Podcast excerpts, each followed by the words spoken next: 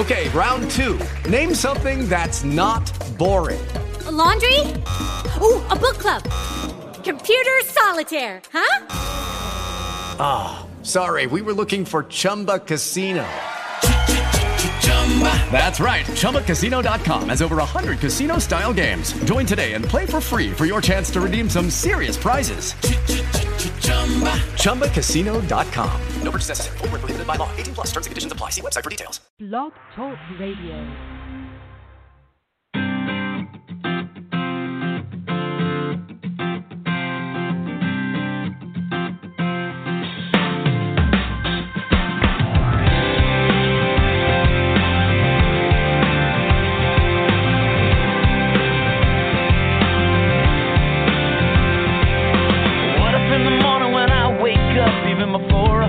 My coffee cup, I said, Thank you, thank you.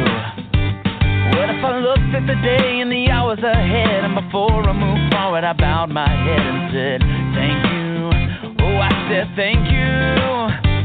What if I looked at my life in a different way, took a little more time to stop and pray? I know it would change all the moments in between. So here I go. Thank you for everything.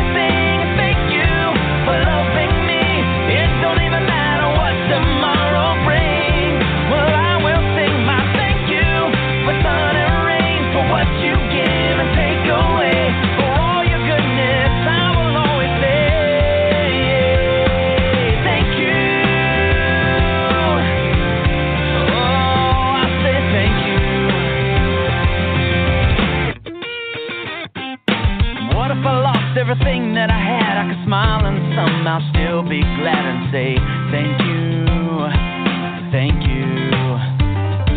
Cause life is joy, life is pain, but the prayer of my heart will never change. I say thank you, oh, I say thank you.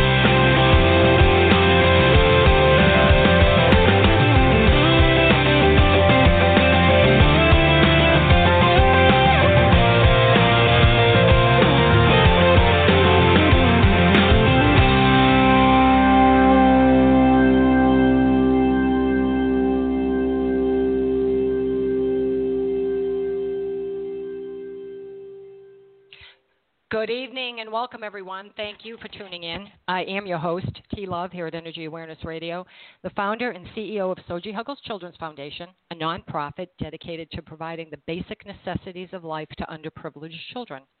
I'm also a board certified integrative holistic health, energy, and sound therapist with a private practice in Sussex County, New Jersey, where Energy Awareness Radio streams to you live each and every week. We have returning guests today. Penelope Jean Hayes and Carole Serene Borgens, who were here Mm, about two months ago to discuss the book co-authored, The Future, Long-Term Guidance from the Source, and the Likely Future, Briefings from PAX, the rest of the story. And you, our listeners, you let us know during that show just how much you enjoyed the discussion and you wanted more. So we opted to bring them back to discuss their latest book, Do Unto Earth. It is not too late. Let me take a moment to give you a little background on them before we get to the discussion. Penelope Jean Hayes is a new consciousness author, television personality, and speaker. She's the foremost leader in the field of contagious and osmotic energy known as viralinology.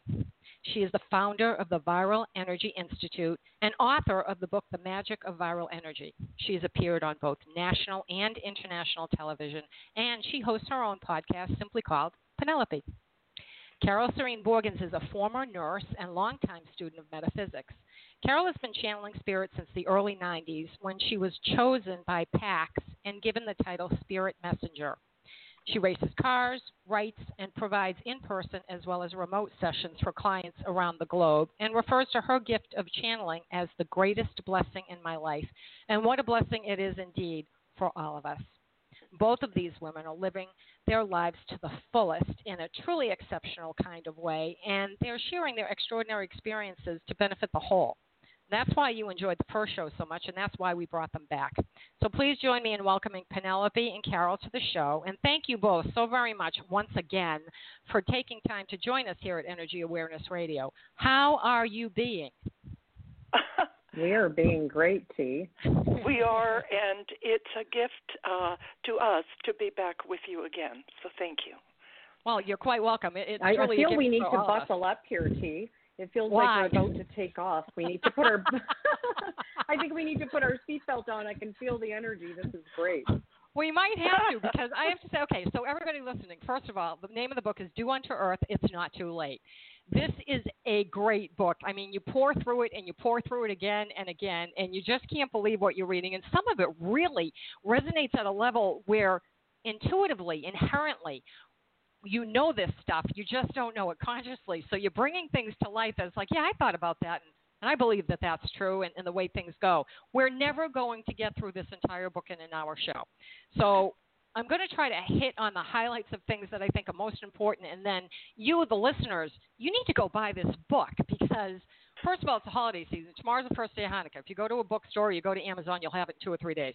So you can give it to somebody as a gift through Hanukkah. You can give it as a Christmas gift. Kwanzaa's the day after. You can give it in the new year. Birthdays are coming up. Whatever. It's really unbelievable to read. So you you need to to go through it to really get everything down.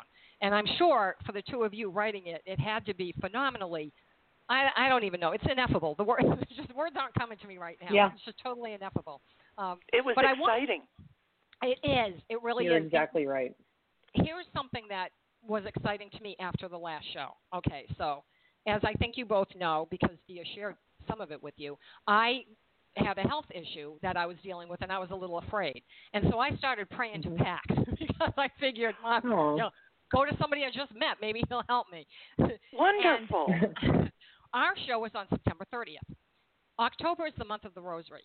And I pray the Rosary mm-hmm. every year during the month of October, every night. And since then, I've actually been praying it even more because of all that's been going on. But that reminded me of it. But the thing was, early in the pandemic, I was cleaning out drawers just like everybody else, you know, doing a lot of cleaning and purging. And somehow I really believe I must have thrown out the rosary beads that I received for my first Holy Communion because I could not find them Mm. anywhere. And I made piles in the bedroom and put stuff in boxes, and I, almost, I can almost see them going out, even though I didn't do it purposefully.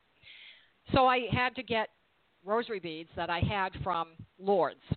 And I took them out in the velvet bag they were in. I turned it over and I went, Oh, there you are. And I started laughing because on it is the Christian symbol Chi-Rho. And that symbol consists of an intersection of the capital Greek letter Chi, the letter X, and Rho, the Greek letter for P. So those are the ter- first two letters of Christ in Greek or Christos. And the Chi-Rho represents either Christ or Christianity. Then to the left of the Chi-Rho is the letter A for Alpha, and to the right is the symbol for Omega, so Alpha to Omega. I thought that was really cool. So what I it's see where saying this is is, going. yeah, the connection between the crucifixion and resurrection of Jesus, and, and of course after Constantine, it became part of the official imperial insignia. So I thought this is unbelievable. I had to share it with you because when I saw it on the bag, I knew Pax was familiar, but I didn't remember why. And that's it. I'd seen it all my life. Various places within Yeah. Christianity. It's printed all kinds of things all over the world, but it didn't hit me Right. until it. I think I think those rosary beads were thrown out for a reason. so I would find wow, that velvet that's cool. isn't it? That- yeah. That was that was a message. Yeah, I thought so too. I was like, "This is really cool. I know who you are," and I just thought that was really, you know, like now I got it. So that was pretty interesting. So for That's tonight's show, instead of starting with the name because we did that the last time, and now I've, I've up to that a little bit, I'd like to start with the revelation that was made really early in your book, and it's important, but it's probably not the most important thing in the book, although it's a good part of it. So it starts with all of us here on Earth are aliens. We were seeded from other planets. We're evolving, but we're also devolving in our lack of care and consideration for the Earth. And while there are people who are making plans eh, that will be considered by the mainstream in a short period of Earth time to colonize other planets, the big news is it will become a reality that we do colonize other planets. So I would say that all of that is indeed a revelation. And since we don't have another planet in our solar system that has the right conditions to live as we do on Earth, and we're constantly exploring space as as best we can at this time to our knowledge, the layman's knowledge, the big question for this to me seems to be tax considered to be a short period of Earth time when we will colonize to another planet. So, Pat? Uh, Carole, Carole, did you want to go ahead with that one? I just want to say that Pax um, has always referred uh, to two measures of time. Uh, he refers to one as in the soon time, and the other he refers to as the far time. And, you know, over all these many years, as I've tried to interpret what was meant by that in the context of the specific reading I was doing, it seemed to me like the far time was something like 10 plus Earth years, whereas the soon time uh, could be less than um, somewhere in, in that time frame. Um, that's you know the best of my knowledge, best of my ability to explain it. Well, to me, both of those I are would short. just add, yeah, I would agree with that. And I would just add to that that there's also more clues from PAX regarding when that colonization of other planets would happen, and that it would be when we raise our consciousness as a population, so that the technologies to get there, so that would require travel at the speed of light or greater than the speed of light. And the technologies, as well as the fuel solution, has not yet been found by us. And in all of these many years since we have landed on the moon, we've never gotten past our own moon, let alone another planet in our solar system and beyond, where there might be a host planet that would make a suitable landing place for us to colonize. So the clue there is that when we raise our consciousness and move away from the attitude of warring and the attitudes that we have right now of the peoples in fear and you know developing nuclear weapons you know you think about the things that we are doing that the spirit world is blocking us pax says blocking that technology and that all technology is actually revealed to us. So revealed to our scientists and these people that are having these you know incredible inventions are coming from a higher consciousness place, and that's how the seeding of thought, the seeding of wisdom actually comes to them. So that's being blocked right now. And what he also says in regards to timing is that we are moving into a new age right now. It's a really exciting time. And I think some of us feel that, that we're on the precipice of what will be the new age he refers to. And that new age is when we will start to tap into some of our, our other senses, you know, the ability to communicate telepathically, the ability to know when others are lying, for instance. And so there will become, you know, a truth telling that we um, will experience. And, and a lot of these things are coming, and that's what we're moving into. And we And Pax also wanted us to know that Spirit is very aware that we are simply not ready um, to be colonizing other planets. He has referred to um, our need apparently to monetize another planet, to go and plant a flag and say it's mine, and Oh, uh, start you know selling off bits of it. Yeah. That that is just not an enlightened um, attitude, and until that stops, um, it's just not going to happen for us. Yeah, that's one of my late questions. Is we'll ever really get past the point of of when are we going to wake up? You know, and and we seem Yep. to be doing it. Some people are waking up because we do use our intuition, and we are. You know that you can telepathically reach someone. I oftentimes Yes. do it. I'm sure other people do too. You Mhm. think about somebody and then they call you, and you know, but you can make that Yep. happen. But right now, and this is a good segue. I- I'm, I'm going to be completely off my list of questions that I have because like this is I could tell I knew this was going to happen Um, Already. But we're yeah already. we're we're the people. We the people living on Earth are of many different races, and there are. I'm going to say aliens, for lack of a better ter- word or term, stopping by somewhat regularly, checking us out. It's like they come here to, you know, see what the crazy people on Earth are doing. It's like going to the drive-in on Saturday night, I guess. and you know, they're assisting where they can. But the fact that if people really do read your book, if they really read into it and see what is being said, maybe, just maybe, people will understand that we are all the same. You know, we cut, we bleed the same color. There's no need to say I'm better than you and I'm, I want to get there first. And there's really no competition. And this is a really difficult thing that I find, even in my nonprofit, to get across to people. I had somebody this morning email me and say, you know, I can't fit into my maternity clothes. Do you know anybody who could use them? And I sent her to another nonprofit because I don't deal with that and I didn't know where to put it. Could I have taken them and tried to find someone? Sure, I could have, but I knew that this nonprofit was there, and I don't believe that there's competition. We should be working together. And people tell me, well, you're naive thinking there's not competition. Of course there is. But you know Oh. what? Things, so far, things have been working out okay for me that way. So I'm going to keep going with it.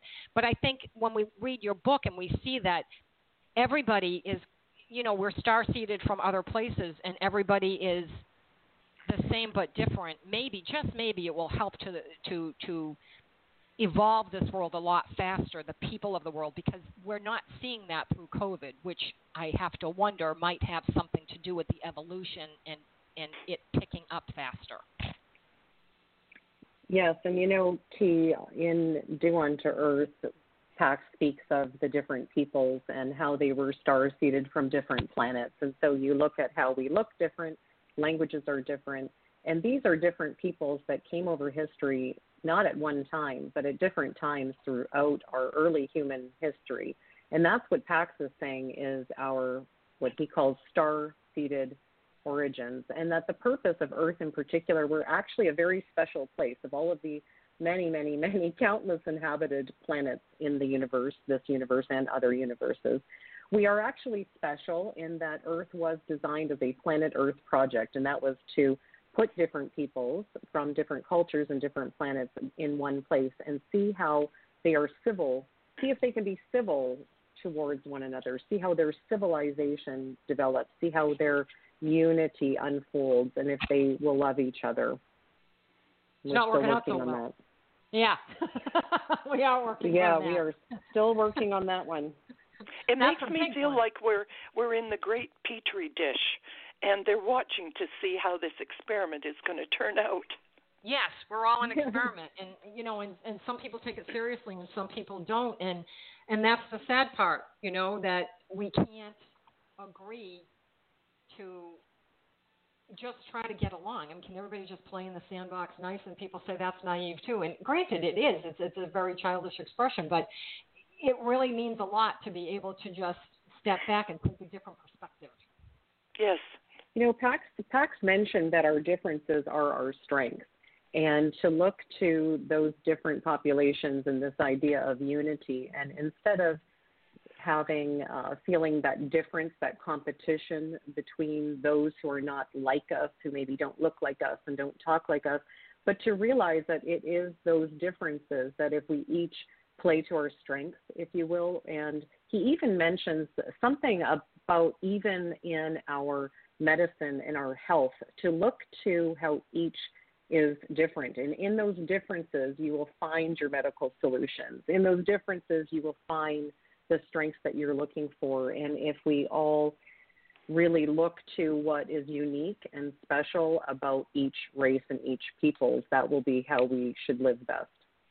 Sure, because you can work together that way. It's kind of like you know when you're in a business situation and you're the head of something, whether it's a department, a company, a, a board, whatever it is, and you look to the people and you realize I can't do this. Who can do it better than me? Oh, that person. Let's bring them in.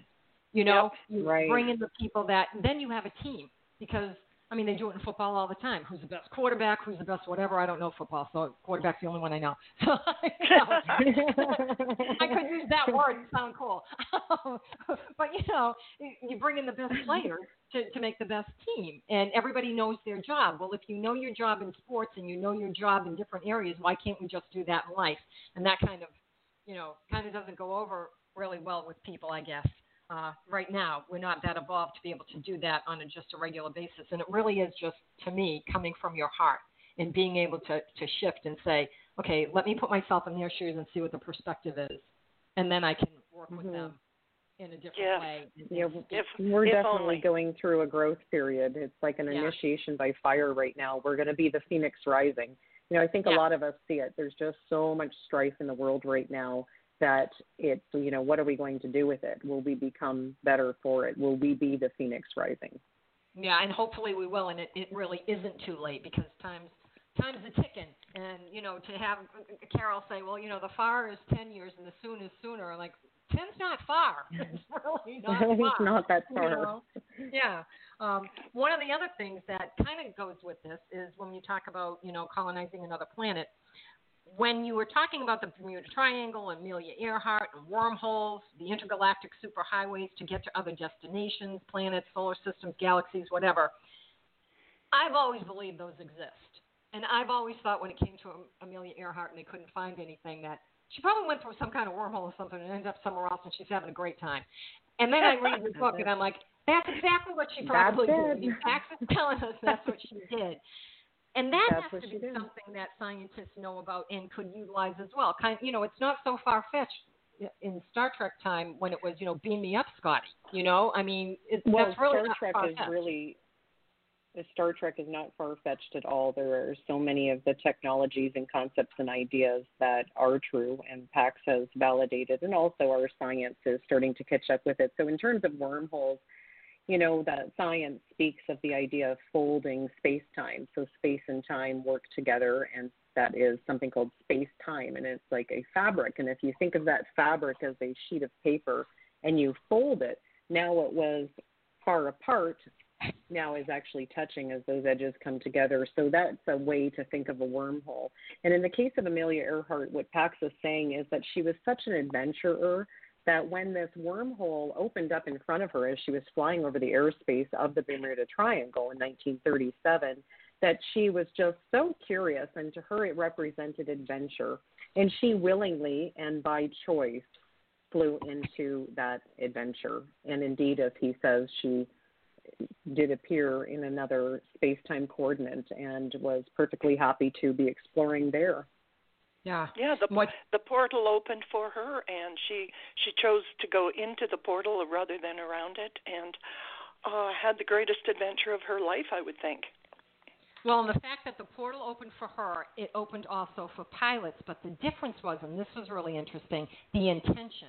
The intention of the pilots Yep. were such that we have to land at wherever. That's where we have to go. And that intention brought them through and out of that wormhole and brought them into where they needed to be. Where other ones were, we're not going to make it probably. We're not going to get to our destination. We're going down. And they just didn't realize that they were intending to not make it, and therefore they ended up going through a wormhole and ended up somewhere else.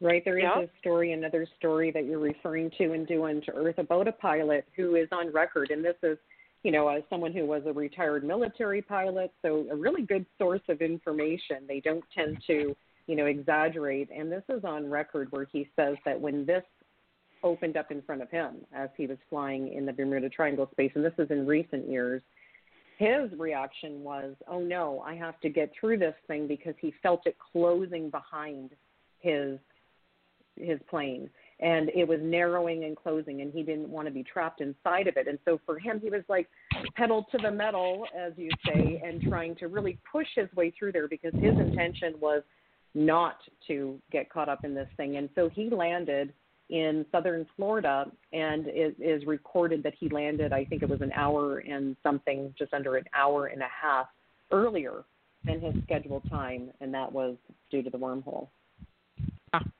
And it kind of makes sense you know, when you think about that. And when sometimes in talking to people about the book or or having discussions like this, people will be like, I don't know, that's a crazy idea. It's really out there. I, I'm too smart for that. And I laugh because I think, wow, you really know you're smart when you're smart enough to know you don't know everything. You don't know what you don't know. I mean, right? Yep. You, you know you're smart when you don't know everything and you don't know what you don't know and anything's possible and lately the way the world has been quickening for the past i'm going to say 20 to 30 years and it has been quickening Yes. we've seen things and learned things that we had no idea anybody was working Yeah. on or knew about or you know so to me nothing is far fetched nothing Yeah, nothing foolish nothing now. nothing yeah Yeah. So Yeah. Pax says that closed-mindedness is its own reward. So you know you can take in information and decide for yourself if you believe it or not. It's okay to be somewhat skeptical. It's okay to filter information, but to look at the body of work of Do Unto Earth, it does um, include so many of these human curiosities. You know, the pyramid, Stonehenge, the Bermuda Triangle. It goes on and on. Aliens, Bigfoot. But when you look at some of the technologies that PAX is offering and the body of work in terms of our environmental repair, and so much of it resonates with you that you say, well, yeah, I mean, these things can't be denied. And we also have had history already prove a lot of what PAX has had to say. So for anyone listening, try it, read the book, decide for yourself, and I'm sure you'll be pleasantly surprised and extremely entertained. and and you you know and you'll open up your eyes and your heart to a bunch of different things that that you can then look at and really digest and try to go and research on your own and see that wow okay this does make sense. I think that will come from it as well. And you never know you know from everything bad like covid good things come. There will be good things. As we talked about in the first book there will be vaccinations or cures potentially for things like parkinson's and other diseases. So you know all that's coming about. And this book will bring a whole lot more especially when we get into what I thought was the real message of the book is the greatest threat to our surviving is environmental, the pollution of the air, the water, the soil. I mean, we've messed up Mother Nature or Mother Earth, and it seems it would take an, an Herculean effort to right this wrong. And I do believe anything is possible, but things take time. And this this is huge. People want what they are accustomed to, and people don't take changes easily. People are selfish and give little consideration to anyone else. We see this with COVID, with the COVID virus. They're not wearing masks. They're probably socially distancing, and they so they're they're clearly lacking concern for their own well-being. Never mind anyone else. But having said that, bettering the environment will mean big changes in the way we farm and eat and drive and heat our homes and you know the way there were so many fascinating things about how all this will Mhm. take place it's a lot Mhm. and people may not take to the changes quickly or easily so given that while it is possible and it's not too late I mean, how much time do we have to turn it around and heal? And I guess that's the question I went back to at the beginning. It looks like it's about 10 years. Yeah, well, you know, first of all, looking at the information in Do Unto Earth, it really doesn't have to take that long or take that much effort actually to turn things around. You look at how quickly the canals in Venice cleared up when when people were on lockdown because of COVID. Yeah. So we know these things can happen. When Pax told me in the writing of Do Unto Earth, and Pax told me that microwaves are extremely bad for our health and that they off gas toxins. You open the microwave door, what happens? Poof, right into your face, a big gaseous bomb of toxins. I unplugged my microwave that day. I have not used a microwave in whatever it's been, I'll say a year off the top of my head since Pax said that to me. Also, plastic. You know, plastic, it's not just that it doesn't return to the earth and it's not recyclable, it also off gases toxins, off gases toxins into our house, all of the PVC plumbing that our houses are wired with like veins it off gases into our food, plastic wrap on food. I instantly changed that day, and it wasn't that hard, T. It was actually kind of fun. I got rid of all of the plastic Tupperware, and that day ordered online mason jars. And ever since then, every single thing has gone into a mason jar or something similar. And it has been something about it is kind of like um, you know the gardening uh, you know getting back to nature getting back to the way i saw my grandmother you know do things and yes. there is definitely something about it that it was not only easy but it felt really good. And you see how fast people pivoted when groceries went, grocery stores pivoted when people pivoted regarding plastic bags to paper. So the consumer drove that. Consumer all of a sudden became consciously aware of plastic bags. Oh my goodness, one time use plastics, plastic grocery bags, straws. The consumer changed. It was an attitude shift that happened almost overnight. And suddenly, what did the grocery stores do? They had to comply. And that happened extremely fast. So when the consumer has the will and gets excited about something, it doesn't have to be that difficult. They're actually small shifts. And we look at all of the solutions that PAX gives and Do Unto Earth regarding the environmental crisis, just chock full of solutions. You know, the replacement to plastic, hemp cellulose to replace all plastic. All of these things, he is saying that the farmer will again be the hero. That what will happen and this is a prediction of what's happening in the future that farmers will, you know, retool and manufacturers will retool. So it won't be that people will be out of jobs and industries will actually just be pivoting. And it won't be that difficult. And it will be these large industries that have the money that will see what consumers are interested in. And the shift will actually start happening because of the consciousness being raised by this book, Do Unto Earth. This is a message directly from the spirit world to us at this time. It's a love letter to humanity. And it will yeah. start changing the population, and they will demand the changes. Yeah, your book is definitely a gift to humanity. It absolutely is. I, I immediately thought that. This is definitely a gift that we're being given because the solutions are in here. And, and even, you know, people have to have the will, and sometimes it takes something drastic, unfortunately, to have people shift quickly or to p- make those sea changes very quickly. The the fact that you know COVID happened and a lot of things are coming from it. One of the things that kind of surprised me is that you know smoking. People still smoke. They still sell cigarettes, but they could be selling mm-hmm. tobacco for insulation in homes because it's a great insulator, or for packing material, and that does go back mm-hmm. to the earth rather than styrofoam. Yeah, wasn't that pellets. a great one? Yeah, it was. Yeah, it oh, was. I just and love that. uh, Yeah. It's like what the tobacco companies should be looking at Right. and saying, you know, look at all the construction that happens. Well, look at all the people and they'll make even more houses. money, right, T? Yeah, Yep, I they'll think make even so. more money. It will. Yeah. Yes. So we we want to spread this message to everyone, and and these big industries need to hear this because no one is asking them to go out of business. In fact, this is a brand new market about to open. So what you're referring to, T, is that PAX says that tobacco leaves they shouldn't be smoked. They should be used for your insulation um, Ah. for home insulation, building insulation, and also that they are an amazing heating and cooling material that can be used in things like running shoes, ski boots. So either to keep your feet cool, as in in sports, or to keep your feet warm. So there you go. Anybody who's listening who wants to start a new business, partner with some big businesses, there are just we we like to say there are billion dollar ideas in this book. Yes, and even um, machining things differently. The styrofoam companies don't need to continue to buy the products they need to make the styrofoam. They can just go to the tobacco companies and start making that, you know, and doing that. It's Yep. it's a restructuring of the.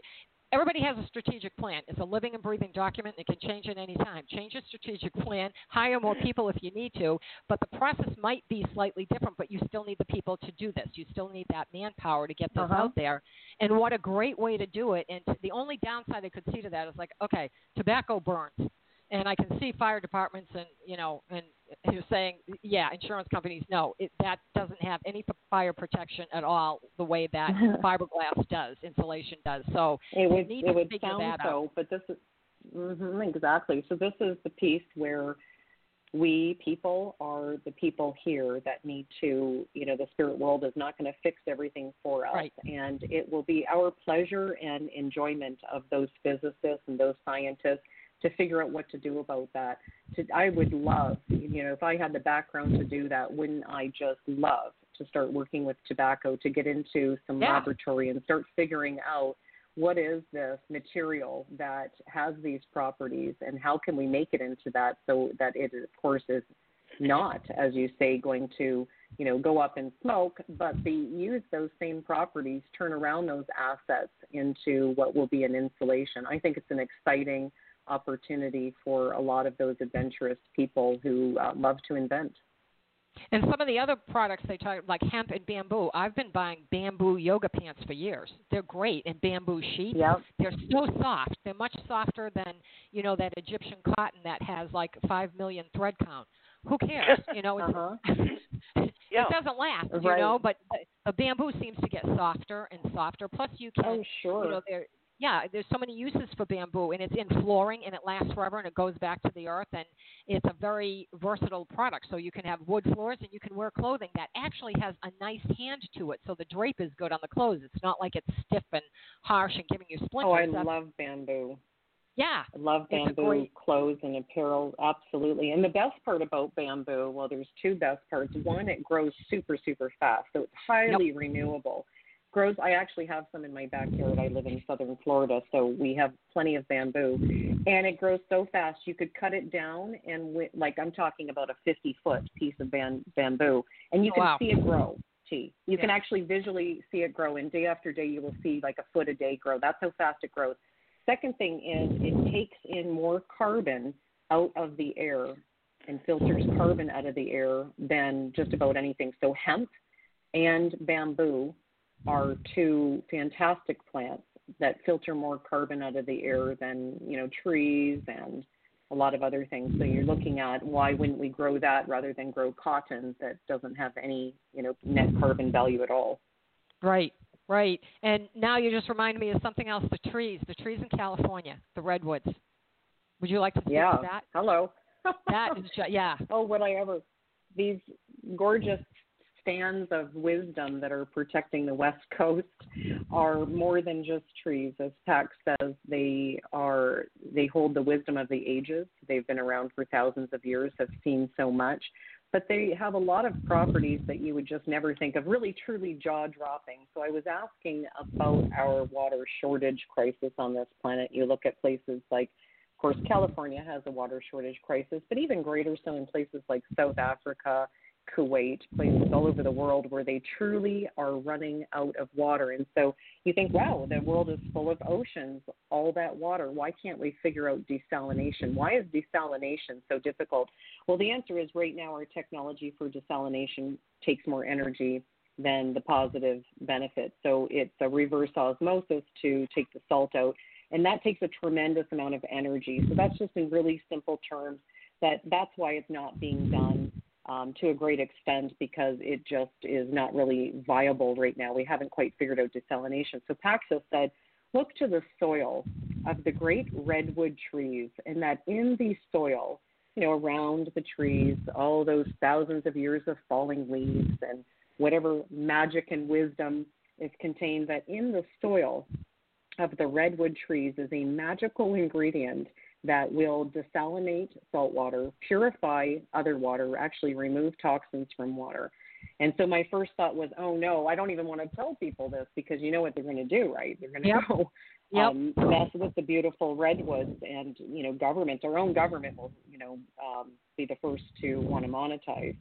So PAX says that they're not to be touched. It's, it's actually one of the few times that he really gives a direct directive. They're, they are not to be touched, and that you will take small amounts and do so with a, a committee of sorts that would include uh, First Nations, Indigenous people, and foresters on a committee, and that small amounts should be taken and then reverse engineer what is in that, and that we can remake that, and that it is to be shared not just with the United States, the only place the redwoods exist, all over the world. You know formula can be recreated elsewhere. Yeah, it's a very um, uh, everything that he says is about sharing with everyone, you know, and that's important Mhm. because we're not doing that. We don't do that. Um, that that's obvious that we're not sharing things that you know everybody wants to be the first to do something and beat the other guy out, and you know. Yeah. And the And planet has enough resources for everyone. Of course. Yep, Yes. monetize. Yep. You know, Yeah. T, all these things that you're asking about and talking about, all of these solutions uh, are what really makes this book uh, a winner for the reader because while people are filled with questions about what's happening in life, this book answers so many, many of them. And I believe it brings comfort to the reader to know that not only um, are all these good questions uh, in existence right now, but there are solutions, there are answers. And even though you may find it a little hard to recognize uh, right now as a solution, just you know give it a day or two.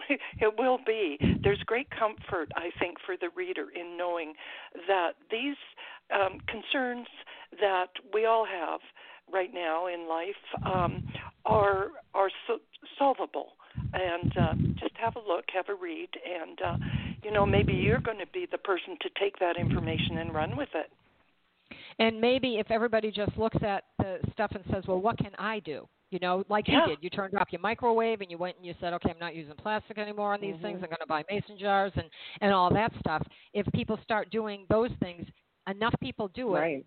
They're not making enough sales. They have to come up with another way to do things because it's not working. You know, they're and not again, getting. it's consumer yeah. driven. Yeah, exactly. Yeah. yeah, it does yeah. come down to that. Yes, yes. And there will be a wave of awareness. This book is already making waves. We've uh, been amazed at how quickly it has been making waves, and it is like nothing else I've ever read. And um, we still can't believe the information that has been shared by the spirit world. And just a recap, Pax introduces himself as the God being the universe, but not the universe alone. So this source of wisdom is a very high level spirit world source. So it's just really it's really exciting. Um, you asked earlier about how much time we have left on this planet before you know a planet collapse or the environment gets so bad. PAX does say eight to 12 years before a fail-safe point is reached. And that fail-safe point does not mean the end of the world, but it does mean that if we continue on this trajectory and don't change, that we will get to that point of no return, and that parts of our planet have already started to die, he has said. But we can turn it around. The formula and blueprint to turn it around is in this book, Do Unto Earth. And this is why the spirit world has contacted us right now and wanted and wished for and made happen this book come to reality because we do have such a short period. It's gotten to that point now, T, that it's like an emergency, you know, wake up call from the spirit world to say, okay, we're now going to tell you some things because you guys are not been able to figure this out, and it's actually getting really critical for your Mother Earth. Yeah, and we we are not immune from the wrath of Mother Nature at all, and we know this. We see it daily on the news: the hurricanes, tornadoes, the sinkholes, volcanoes, earthquakes, tsunamis, you name it. If we don't wake up and learn from the error of our ways, we're going to go the way of the civilizations, you know, like Lemuria and Atlantis, even Sodom yeah. and Gomorrah. We're looking down the barrel of those guns right now. We are looking down the barrel of those guns, and we need we to are. do something yes. about it. Yeah, um, and and it's if you, anthropogenic. You know, when mm-hmm, when Mother Earth calls out like that, it's you know, I'm wounded. It's this is a call for Yeah. help. So these these reactions are impact. These are you know these symptoms, and we're not listening. The And symptoms yeah, of no, what we're talk- doing. You know, Pax did talk about Sodom and Gomorrah in the book, Yes. Yep. and you know made that um, comparison. I mean, that's what you know. Where eh, eh, eh, Mother Nature is ticked, and she's been mad for a long time, and I don't blame her. She's shaking us off like fleas. I don't blame her. We treat her horribly, you know, we, as a whole, as society as a whole, and and it's just it's really too bad. And I have to wonder too, with the whole COVID thing, is this a way to thin the herd, if you will, so there are less people on the planet causing less harm and less chance of destroying Gaia? That thought has often crossed my mind. Is this just a way to get us to start thinking more about what it is we're doing because we're not doing well? And it's, I mean, there are a lot of people going out from COVID, a lot. Well, historically, it has mm-hmm. been the way, hasn't it? Yeah. Yep, plagues and everything. Yeah. Well, and we, you know, it comes back to it comes back to us and our choices, and you know, it's not really just some people polluting the planet. It's you know, it's a real thing. We have giant floating islands of plastic in our oceans. It almost brings tears to my eyes to think about what every one of us, including us, have done because we're all part of it, and it's easy to to pollute uh, when you don't see the whole chain of events. And in recent years, you know, in the last number of decades, 50 plus 60 years, we have all really taken ourselves out of the food chain of Mother Earth. We don't know where our food comes from. We buy it from the grocery store. We don't know what happens after we put out our garbage, where it goes. So we have allowed ourselves to become blind to the entire ecosystem that we have created. And so each one of us good people as consumers have allowed ourselves to be so mindless and um, be part of this problem. And it's now time to every single one of us become part of the solution. And it's small shifts. It's really not that. It's really not that difficult. A lot of it, as Pax says, it's a no-brainer. Mm. And it's funny because it's not just our planet. When when I got to the part in the book about, I think it was um, the trash in space. It goes into space a black junk. hole. Yeah, space junk. It goes into a, a, a hole, and it's got to come out somewhere. What happens when it comes out? Does it explode? The ripple effect is probably huge because just like everything else, you know, you put a pebble in the water and that ripple keeps going and going and going. We're Yep. putting trash in space. Where's it going? Where's it going? Where's it coming out? Yes. Who are we hurting? Yes.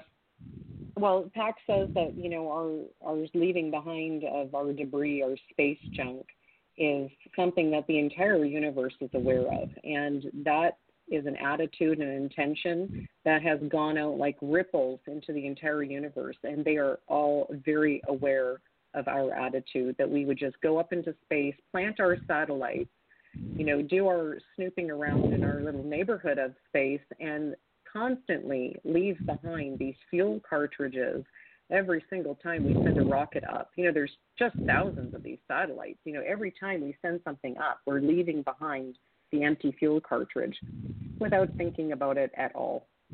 Yeah, because space to us is so big. It's like, well, it's not going to hurt anything, and it is. It, and this is It's where every single yeah, this is where every single thought, every single thing that you do, thought, action, word, deed, makes a difference because it does cause a ripple effect where people really need to be educated on everything is energy, absolutely everything. Every thought you have puts something out there, and if it's not good, you need to cancel it and just say, okay, no, no, no, that's not what I mean, and, and go back to something from your heart. That's what's going to make the difference.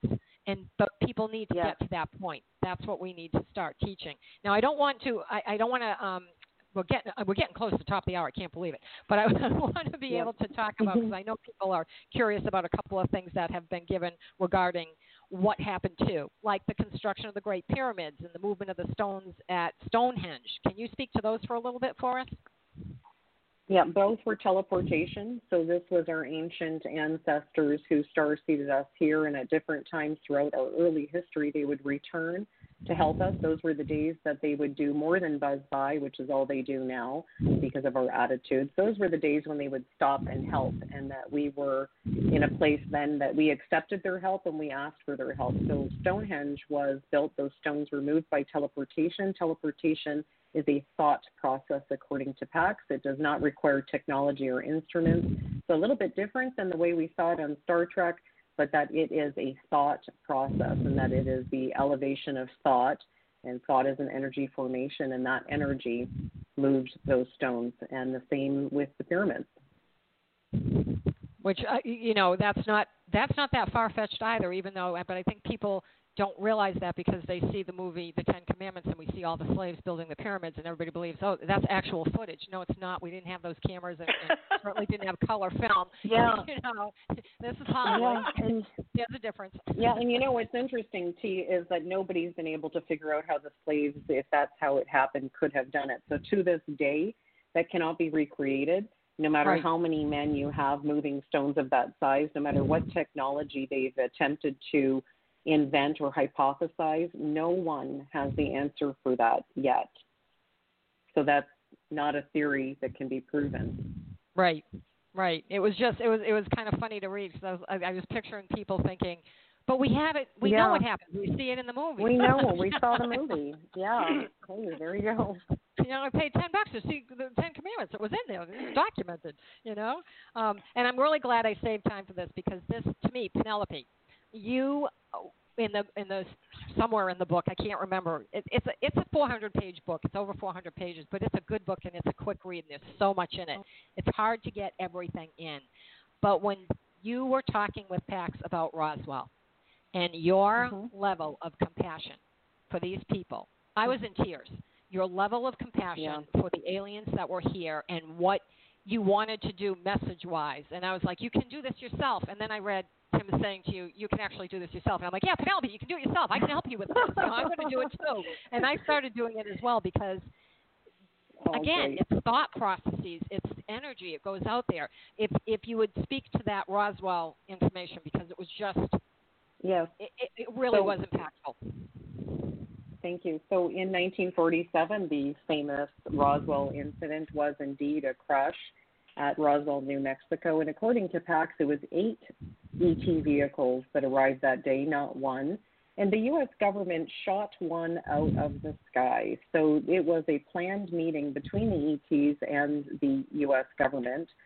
Believe it or not, according to PAX, the um, U.S. knew that they were coming and it was a, a planned and accepted meeting. And when they came into the airspace, the U.S. military decided to shoot one of them down so that they could capture the technology, reverse engineer it.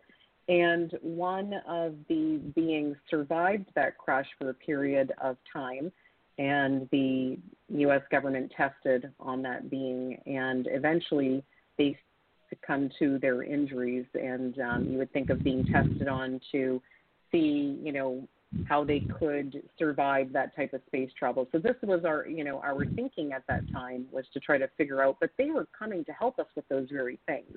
And so our position of fear led to that reaction at the time.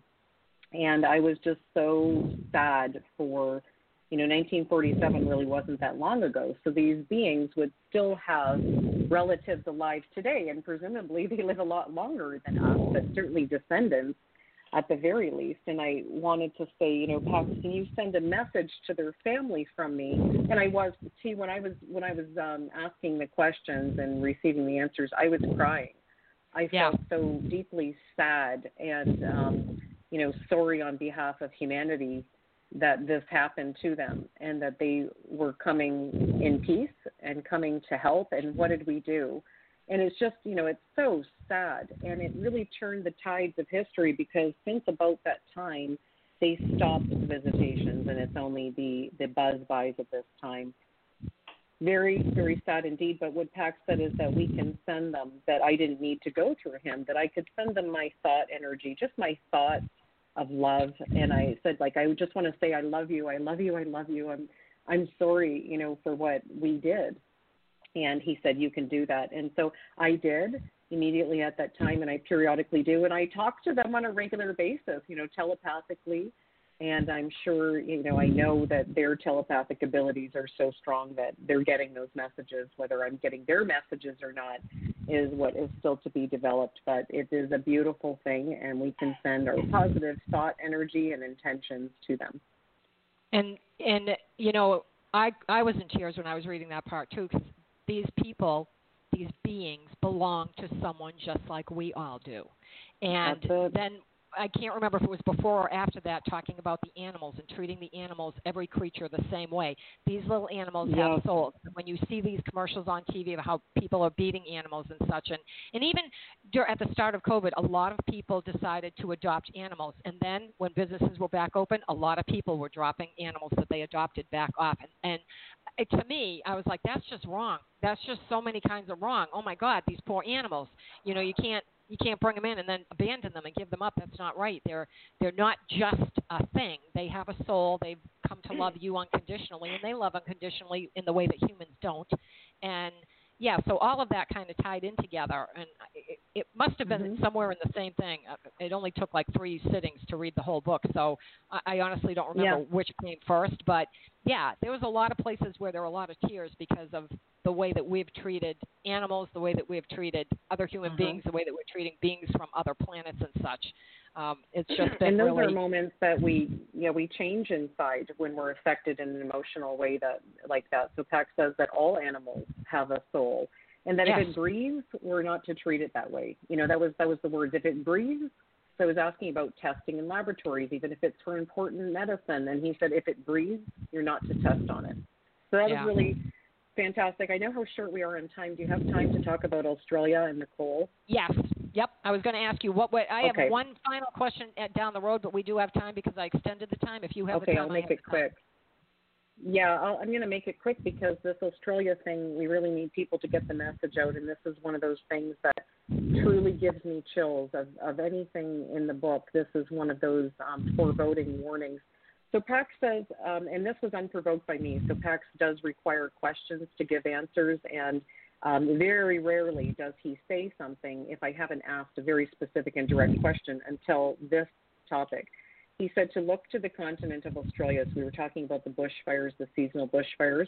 And then he said to look at when the fires meet the coal in the ground and the coal that is staged for export. So I looked it up, and it turns out Australia is the number one exporter of coal in the world. And so they are bringing coal to the surface and staging it out for export.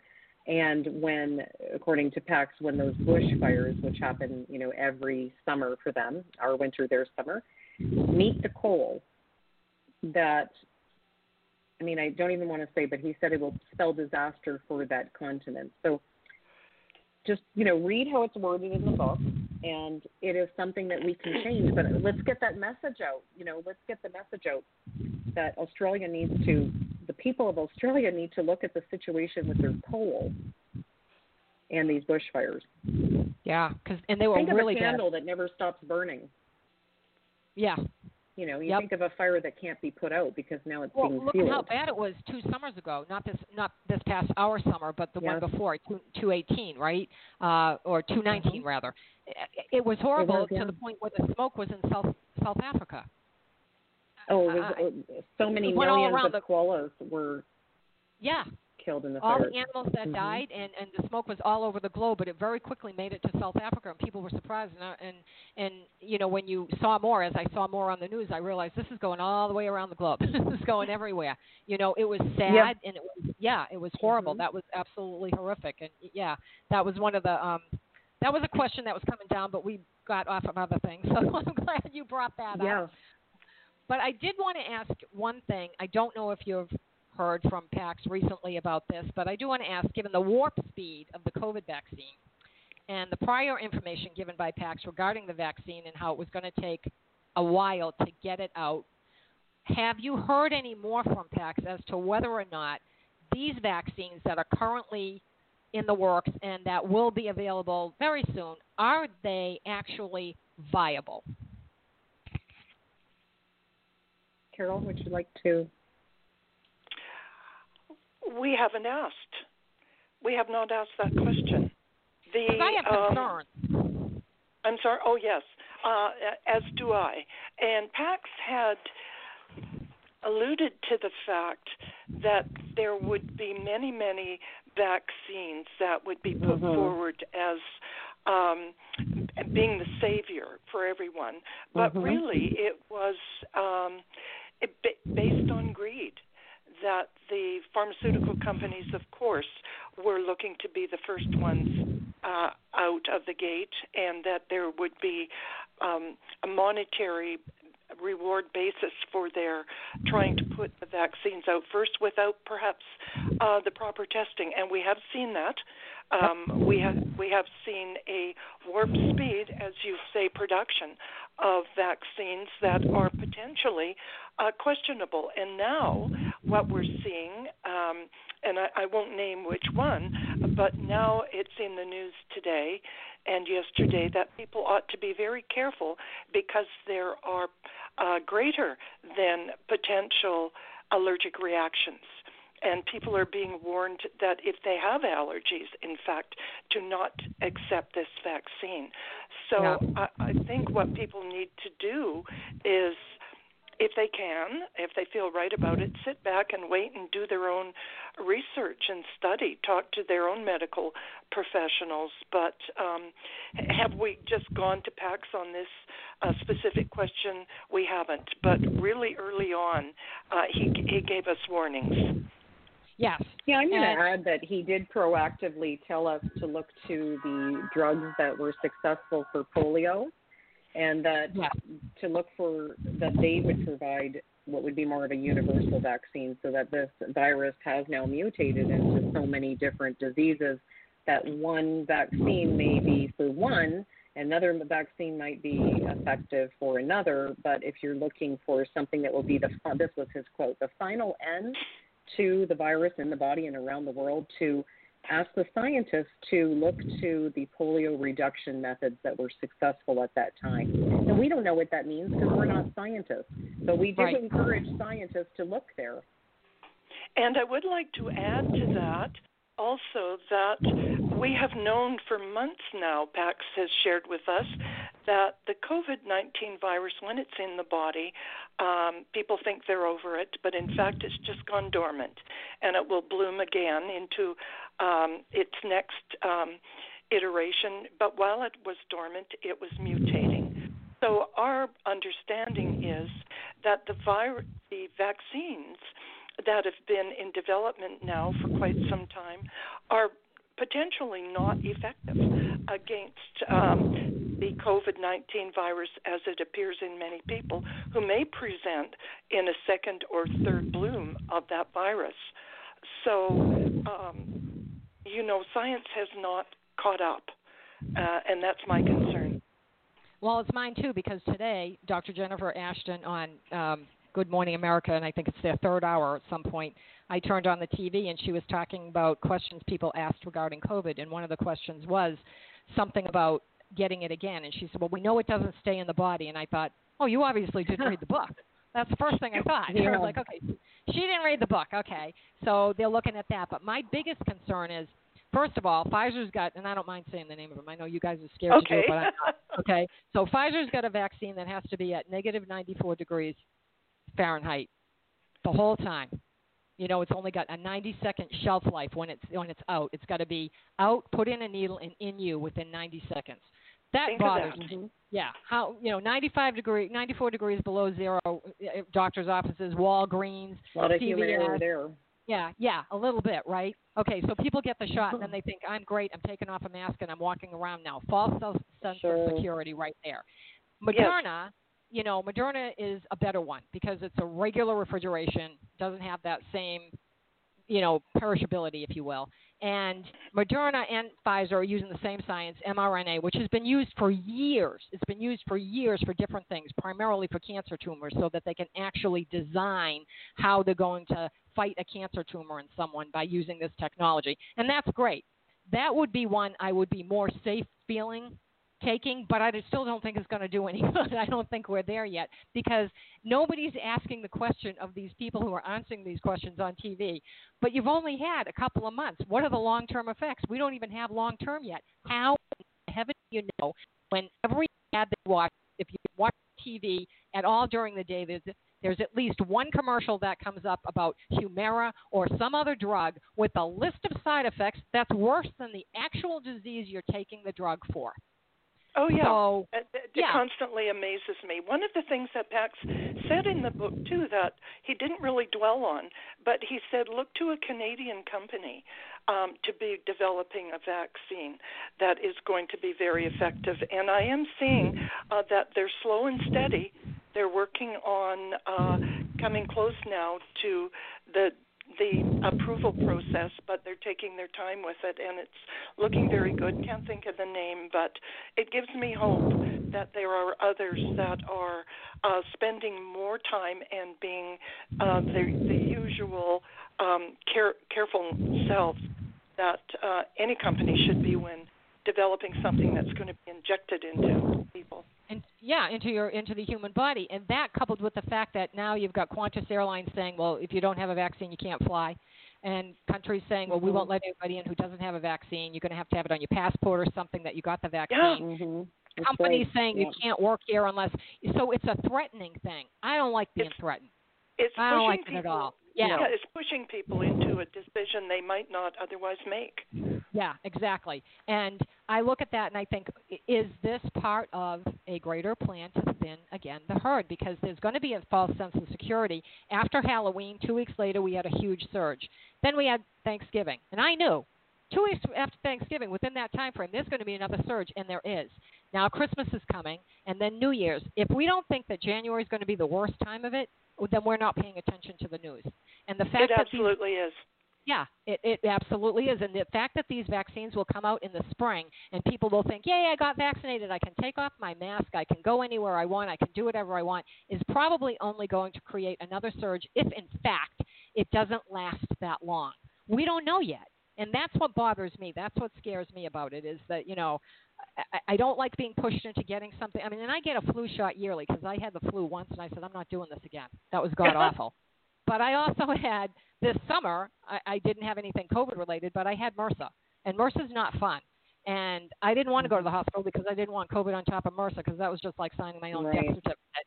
So I said, no, I'm not going to do that. But you know, I'll go home and die. The Mer- I had MRSA, but what was worse than that was the side effects from the drugs they had me on were so bad, hmm were so god awful Mm. bad. And finally, I completely just put on like clindamycin or take me off of these sulfur drugs. They're not working for me.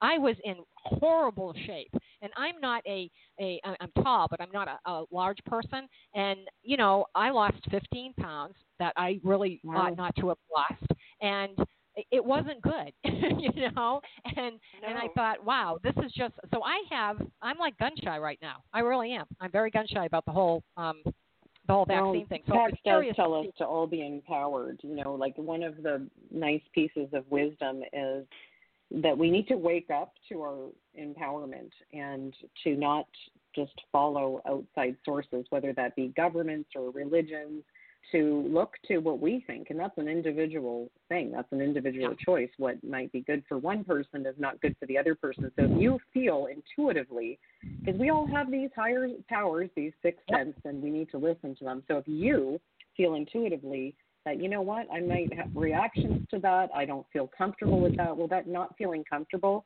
is the sixth sense talking to us. So each individual has to make that choice and not be pushed into the idea of you know being forced by government or forced by an airlines. If you know, if I was forced by an airlines, I guess I'm not flying. you know, Yeah, but um, some people might be if I'm not forced by a job, it, then you know, their employer, and that that really is sad because people But. I think we can do something about that. I think that we have to still so. speak our truth to power. We have to speak our truth to power, and that's actually a quote from Pax: "Speak your truth to power." So you have to do that. You have to, you know, even if uh, it's an upwards battle, you know, we have to speak up and say something, and hopefully other people at the same place of employment would feel the same way, and you know, together they can be a force. Right. So empower yourself, people. Listen to your intuition. Empower yourselves with what you know and feel, and go with that and stick with it. And and that's how we're all going to get through all of this, I guess, is just to be able to to do that. But the book, Do Unto Earth, it's not too late. We really need to. I'm telling you, this is probably one of the greatest investments you'll make is to buy this book. Go on Amazon now and let's shut down the site by ordering too many of these books so they have to print more because they're just it's it's crazy good and it will give you you know if you're in lockdown or you don't go out too much because of all of this this gives you something to read and something to plan for. And it's a good time to start planning. You're coming into winter months and everything start planning to do these things and make the shifts from plastic to glass or whatever it is that you're going to do and figure out ways to do things that will be better for you and your children and your grandchildren and all of your you know your um descent uh, and whatever. Uh, all of the people coming down the road and help save the planet. Um we're over time ladies and i'm sorry about that but before you we go would you please tell our listeners how they can learn more about you your work and where they can purchase your books which i just said go on amazon and do because it's probably quicker than anywhere else but i'm not sure Yeah, well, you, they can also go to paxwisdom.com. That's P A X wisdom.com. And Carole and I each have our own websites. Carole does do channeling sessions with Pax, which is a beautiful gift if someone wants to get that for themselves or for a family member, great Christmas present. But paxwisdom.com has all of our books, and Do Unto Earth is linked there, so that's an easy way to find it on Amazon. do both of your websites have uh, i didn't notice it Yes. on the pack okay there there's a link okay If you go right, to great. the author pages, there'll be a link Yes. to each of our individual, and they're just our names. So CaroleSereneBorgens.com, PenelopeJeanHayes.com. great, easy enough to do. And again, it's the holidays, and these this could be the best thing that you give yourself or your loved ones. And who says you can't gift yourself? Go ahead. You know, T, I'd like to say that in terms of people gifting themselves, I'd just like to end by saying that when reading this book, it is empowering, and that is very important for us all right now.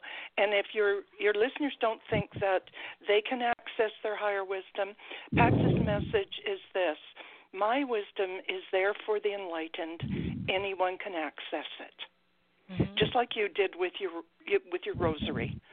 So yep. um, that's that's his gift to all. That's great. Thank you, and what a great gift that is. So thank you very much for that.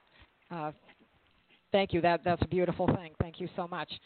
Okay, listeners, we need you to spread the word. You've heard it all here tonight. Spread the word, please. We know you enjoy what you hear on Energy Awareness Radio, but this is vitally important. It really is. This is this is our planet. This is our lives. So please do unto Earth. It's not too late. Go and look at that book. Look at the other books that they've written as well. The Likely Future. There's two of them, Volume One and Two. And on behalf of everyone here at Energy Awareness Radio, I'd like to thank all our listeners for tuning in this evening. Remember, tonight's guest will, oh, well, that was last time. I'm reading the wrong page. For more information about me and my work with energy and sound therapy or to schedule a remote energy session because I'm not doing in person ones, please visit my website, quantumwellness.org. That's quantumwellness.org. Please also check out Soji Huggles Children's Foundation. Every dollar of every donation directly supports children in need, 100%. And I have to say, there are more children now than there ever have been who have been asking for coats and other things this year. And we have been able to, thankfully, we've been able to supply coats, and we haven't been able to use the same suppliers we always have in order to get the prices we did. But we're trying really hard. We are run solely by volunteers. There are no salaries, no stipends or compensation of any kind to anyone. You'll learn about our fundraising if you go to the sojihuggles.org page. So please do that. Don't forget to follow me on Twitter at Soji Huggles, and please like us on Facebook, Soji Huggles Children's Foundation. I am your host, T Love, here at Energy Awareness Radio, intending you and yours remain healthy and safe and have a wonderful holiday season and looking forward to 2021. So, you know, do whatever you can to make a big difference in the world. This is where we live. This is where we love. This is the people we know. So remember, living from your heart is quite easy. You need only give thanks to do so. Take care and stay well. Okay, round two. Name something that's not boring. A laundry? Ooh, a book club. Computer solitaire, huh? Ah. Sorry, we were looking for Chumba Casino. That's right. ChumbaCasino.com has over 100 casino style games. Join today and play for free for your chance to redeem some serious prizes. ChumbaCasino.com. No purchase necessary. Full prohibited by law. 18 plus terms and conditions apply. See website for details.